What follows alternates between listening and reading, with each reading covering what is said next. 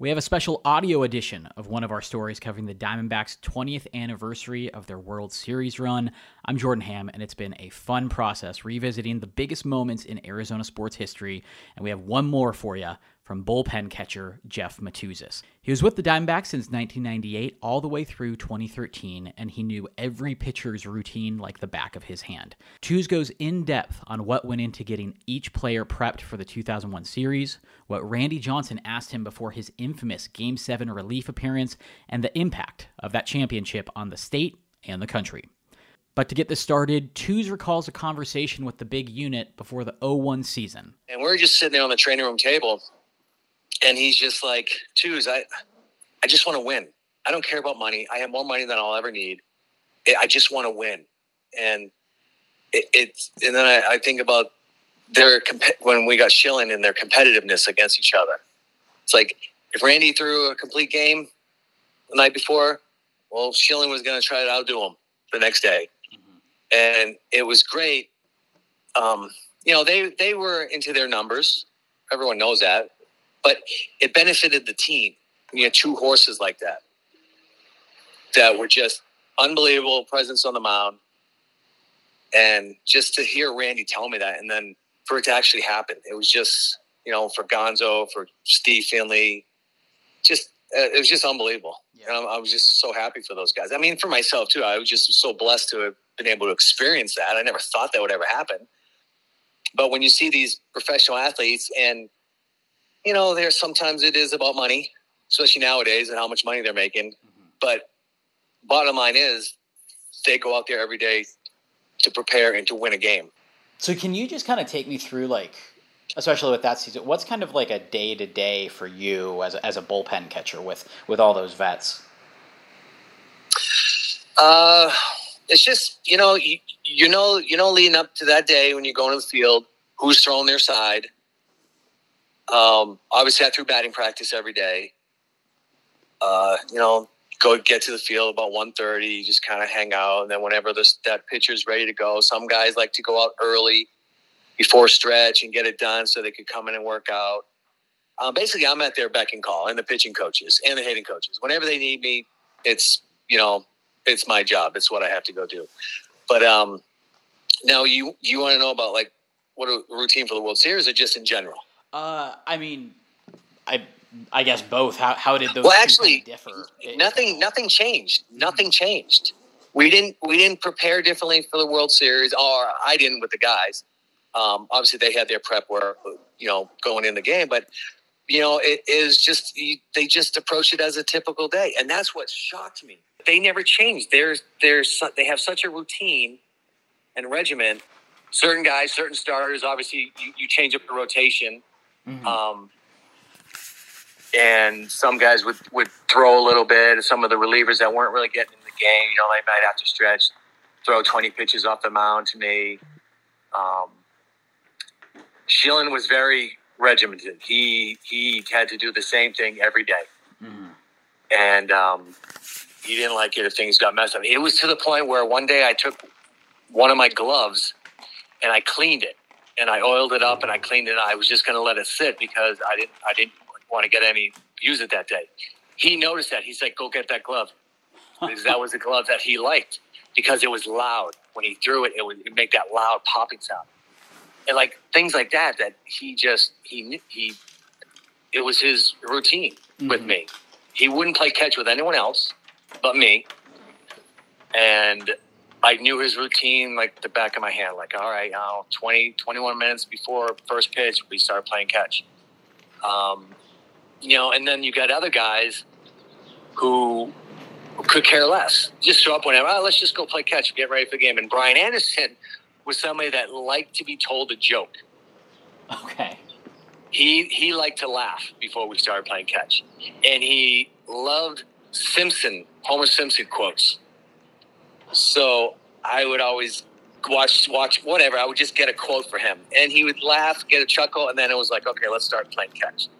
So everyone is everyone's different, and and as the bullpen catcher, it's kind of like I always took it as my job to know everyone's routine. Right.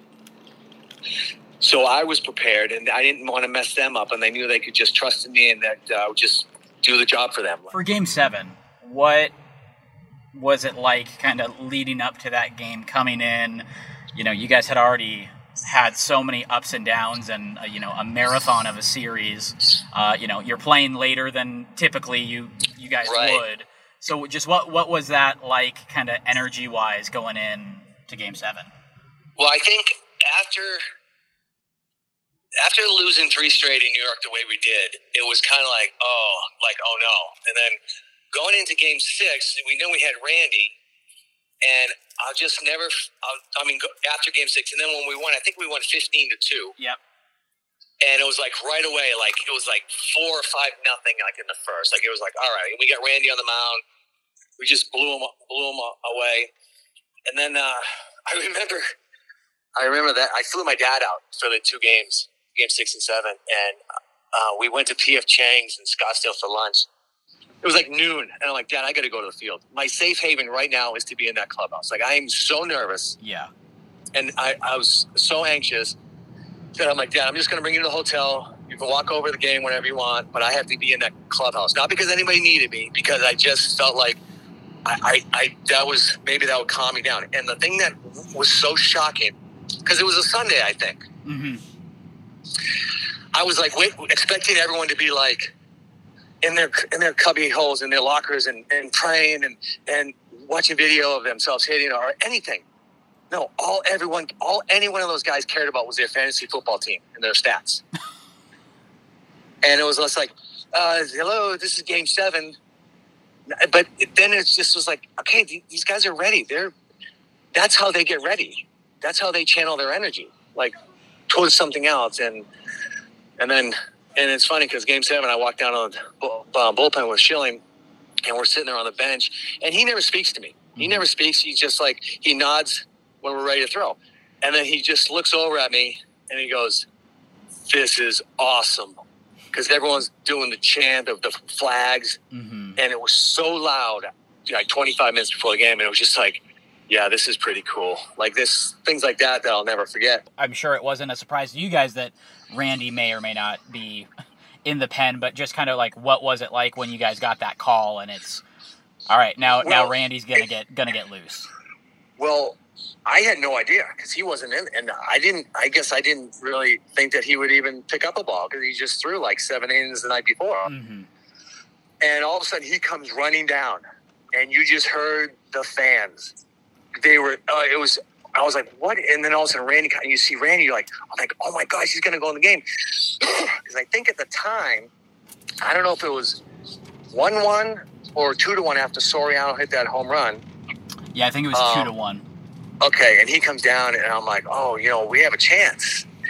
At the time, I think I was warming up Mike Morgan, and then I heard the crack, and I see Gonzo sprinting back towards the wall, and I just remember I put my head down. I was like, we just lost the World Series because we knew who was coming in, Rivera. Mm-hmm. But Randy comes down, and, and now he's getting going. He's he's loosening up. He's firing away, and I could tell he was a little nervous or anxious because he called me over. He was ready to go, and he called me. It was like he's like he asked me, and he asked me, he's like, "Am I throwing hard?" And all I all I did was yell, "F yeah, you are," because I just, but he really wasn't. Um, at the time, warming up, but his slider, I don't know if it was because his arm was whatever, but his slider was so nasty. But obviously, he went out there and probably still popping 97, but he just wasn't throwing as hard as he normally does when he warms up at that at that time. Right.